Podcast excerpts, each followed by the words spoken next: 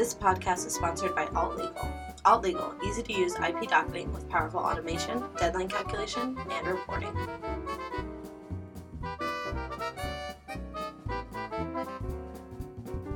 Hello and welcome to the Alt Trademarks Podcast. I'm your host, Hannah Salmondinger.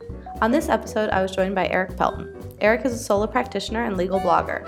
You can find out more about Erik on his firm website, Erik Pelton. That's E R I K P E L T O N dot com. You can find out more about Alt Legal on Twitter at AltLegalHQ and at altlegal.com. Thank you for joining us and enjoy. Hi, Erik. Thanks for joining me. Thanks for having me. Absolutely. So, some of the listeners maybe already know who you are, have a popular blog, and you're very active in the IP community. Um, but as I like to do on this podcast, I just wanted to get a little bit of background information before we launch into the topic we're going to talk about today. So, the one thing in particular I found interesting about your background when I was doing some research is that before you opened your practice, you were a trademark examiner. So, can you tell us just a little bit more about that experience, what it was like, um, what it taught you, that sort of thing? Absolutely, of course. And I, I always assume that people don't know who I am. I'm always um, rather pleased when sometimes they do, or they say, "Oh, I've read your tweets or your blog." So, um, but yeah, I was a trademark examiner when I uh, shortly after I graduated from law school. I worked at the USPTO as an examiner for about two years, and it was really a tremendous experience, um, a tremendous education, lots of great people. Um, the best part was literally when you're hired and when you start, you at least then you go through an entire training exercise for several weeks of classroom discussion and practice and training. And that really took you know my knowledge of trademarks which at the time was one or two courses in law school to you know a whole nother level I spoke with, we've had a couple of other, well, I guess one in particular, uh, people who were previously trademark examiners. Um, the one that's coming to mind is Ed Timberlake. And he was telling me that when he worked there, he got some like kind of tips and tricks. I think his were specific to how he did trademark searching. Um, so now, as a practitioner, that's always very helpful to him. Was there any insight you picked up when you were working that you found to then be particularly helpful when you turned around and opened a practice working on the other side of things?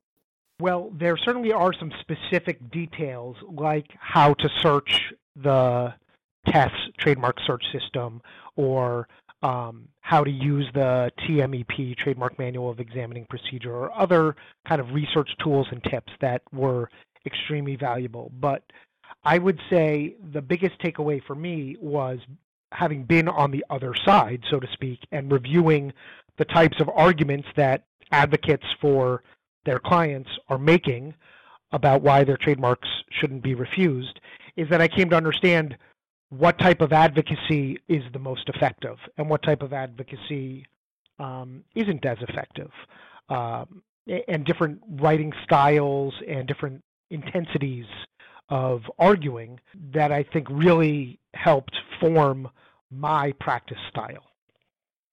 And I don't know if this is they are connected but you are you know you have this blog and you do a lot of writing about um, trademarks was that in part influenced by your time as an examiner? How did you kind of get into blogging in the first place?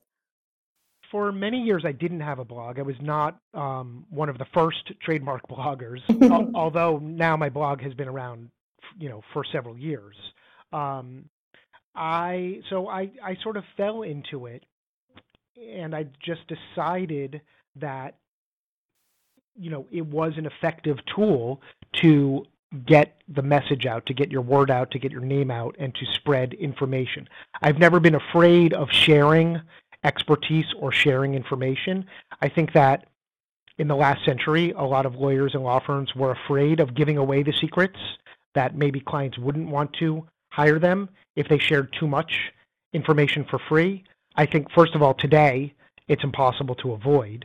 And, uh, but more importantly, I think that by sharing a lot of information about trademarks and trademark registration and trademark disputes, it shows just how unique and complex every situation is and how valuable the advice and help of an attorney can be. And so I, um, have over the years tried to take advantage of you know all different forms of new forms of marketing, whether it's blogging or videos uh, posted to YouTube or social media. And I found that I actually really enjoy writing and communicating, and so I've stuck with it. So this kind of ties right into the topic that I wanted to talk to you about, which is just sort of some of the more unique aspects of how you run your practice. So, you know, the social media and blogging is certainly one. Um, and then you do a couple of other things. So I wanted to kind of talk to you about how you decided to implement those practices and then also pick your brain for any advice you might have for other attorneys who are kind of looking to go into those areas. But I guess to take one step back, we might as well just talk about how you started your practice in the first place. Your practice is uh, out of Virginia, and how did you decide to open a practice after working as an examiner? Well, at the time in 1999, there were not a tremendous number of law firms that were online in the world of trademarks and really in any field. And there also were not a tremendous number of law firms that were approachable for small businesses in the world of trademarks. And by approachable, I mean um, from a fee perspective and from a size and positioning of the firm.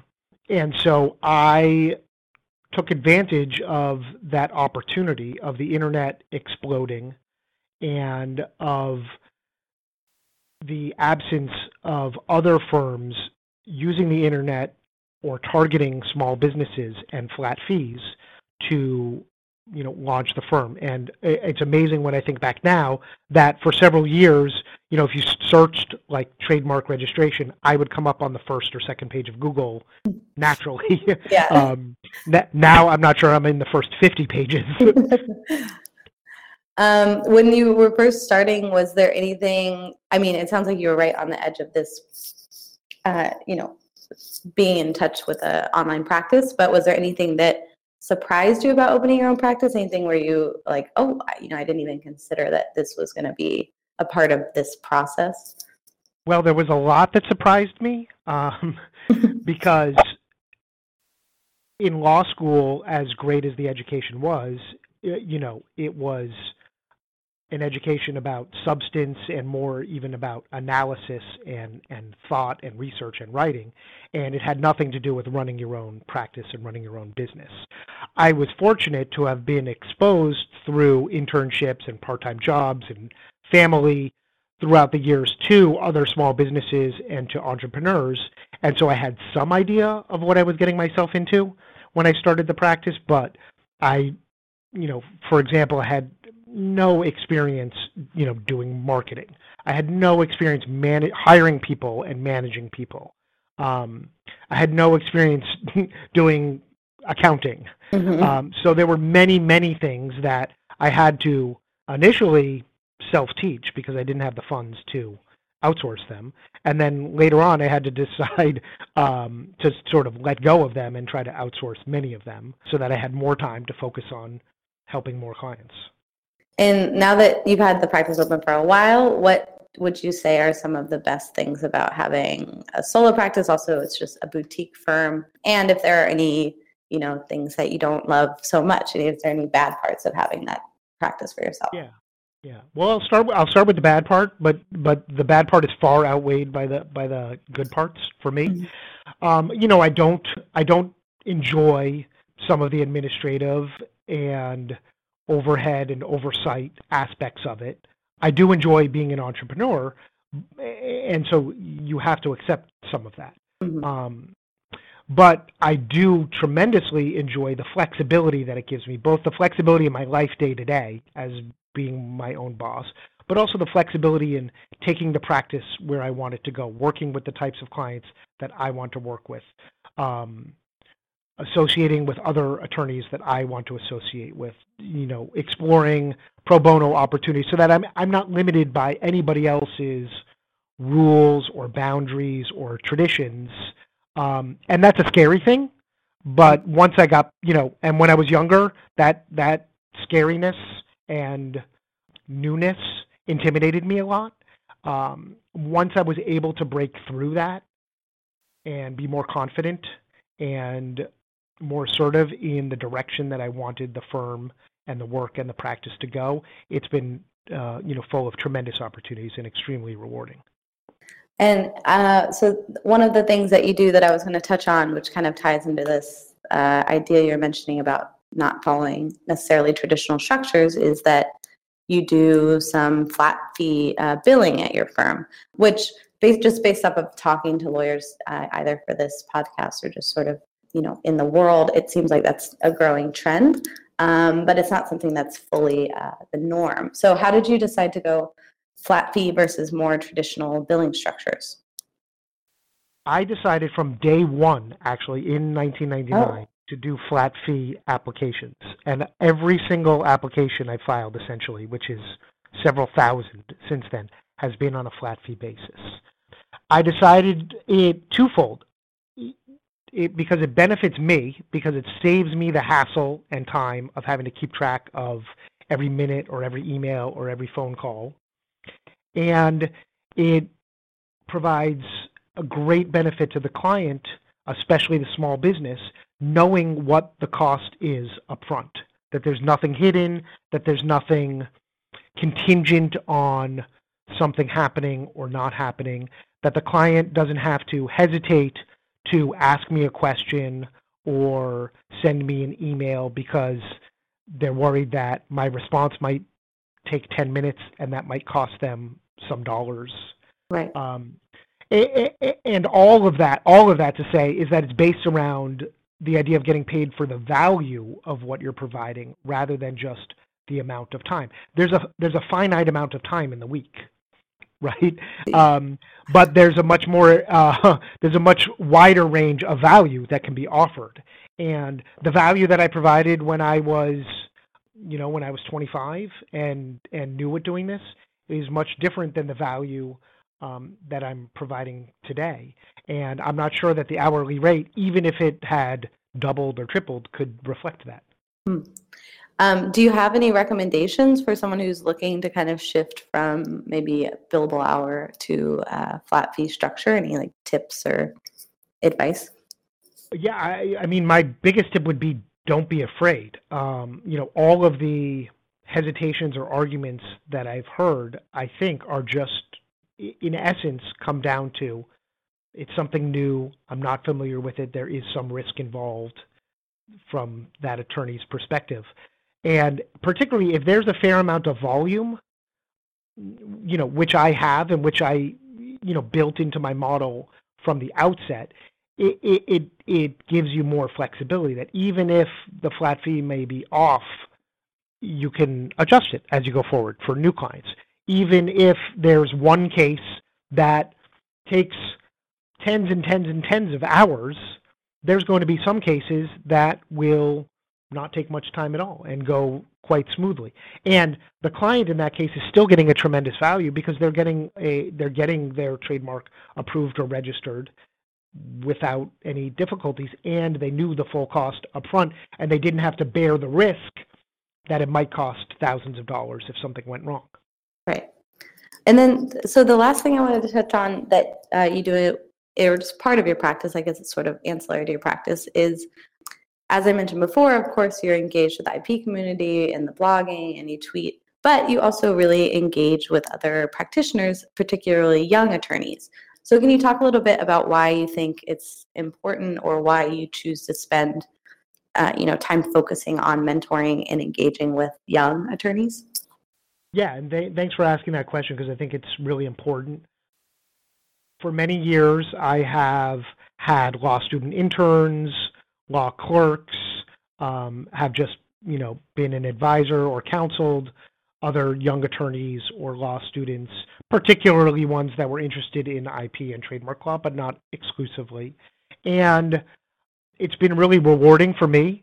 It's been educational for me to learn from um, younger people, and and I o- always find that teaching people um, educates the educator as much as it does the student to sort of go back and revisit the materials or to go back and learn things.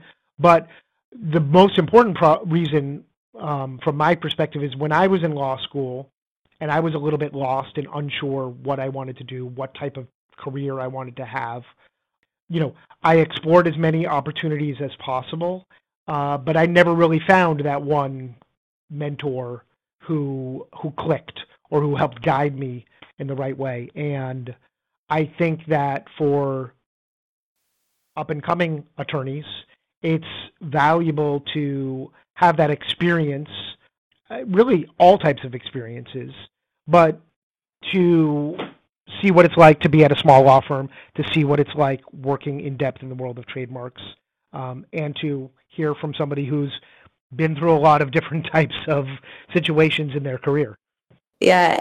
Um, are the people who you are mentoring or working with, I guess, really in any capacity, usually people who reach out to you, or do you do anything in particular to kind of make yourself available to those um, people who are seeking like a mentorship relationship?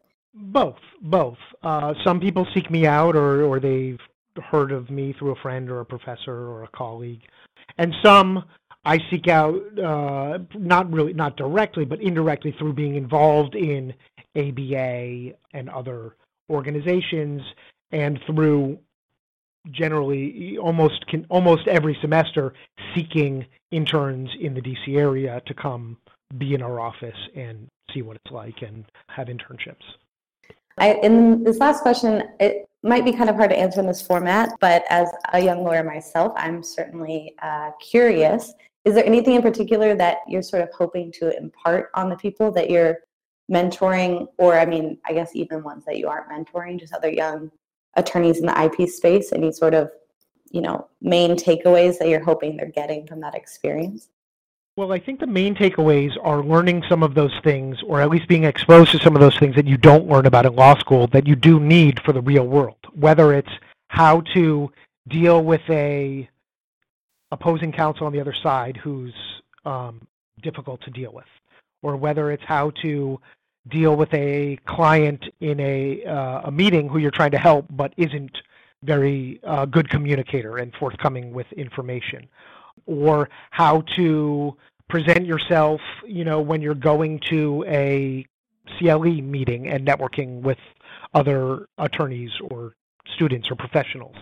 So all, all of those little things that are important to a successful career, um, but aren't really taught in any way in law school, I think are valuable, that are, ho- are, are hopefully somehow translated in in some manner through the mentorships because that, that's that's what I think can be the most valuable part. It's the, those intangible things. Definitely, it'd be nice if there was sort of a practicum course in law school where you got that sort of uh, education as well. Well, and I think that law schools are moving towards that a little bit with more clinics and more externship opportunities and more real world learning, but I think there's certainly still a long way to go. Yeah. Okay. Well, so that covers the, the main topic I wanted to pick your brain about, but I usually like to wrap up the interviews with a series of rapid fire questions that are a little bit less about your life as an attorney and just a little bit more uh, fun. So, you ready? Sure. Okay. What would you be doing if you weren't an attorney? Well, I always dreamed of playing for the Boston Red Sox, so you know, in in the back of my head, I I always still think that that that's my fallback position. uh, where do you get most of your legal news? Uh, probably these days from Twitter. Um, and what's your favorite legal conference? INTA, the International Trademark Association's annual conference, is uh, just a great time to network with other attorneys of all varieties, from big firm to small firm to in-house, and from every country around the world. Uh, what's the last app you downloaded on your phone? The last app I just got Apple TV this week, and, and oh. it might oh. change my life. and then the last one is, what's the best piece of advice, or just a good piece of advice that you've been given? You know, sort of piggybacking off of the mentoring discussion and the conference answer, I would say is to get involved in some community, whether it's a law association or a local chamber of commerce uh, or even local government. I, I've dipped my toes into all of these things over the years, and I've found them rewarding. And I've found that while you give some time and you share some insight and expertise, you get a lot back out of it. And even if it doesn't directly grow your business, um, it definitely impacts your business and, and can help grow your business. Wonderful. So that's it. So thank you so much for joining me. Do you have any parting words of wisdom, anything that we didn't cover that you want to leave the listeners with?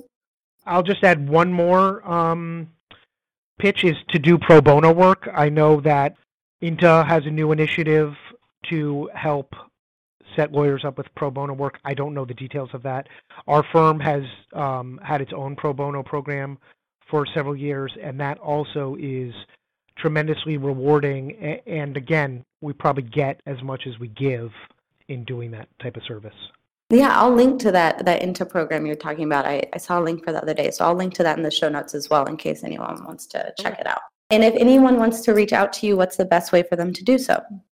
The best way is through my website, which is Erik Pelton, E R I K P E L T O N dot com. I'm actually launching a new website in the next 30 to 60 days, so stay tuned for that. Mm-hmm. Or really just search my name. I'm lucky that my name is relatively unique enough that if you search my name, you'll find a million ways to to contact me. Okay, great. Thanks so much, Erik. Okay, thank you for your time.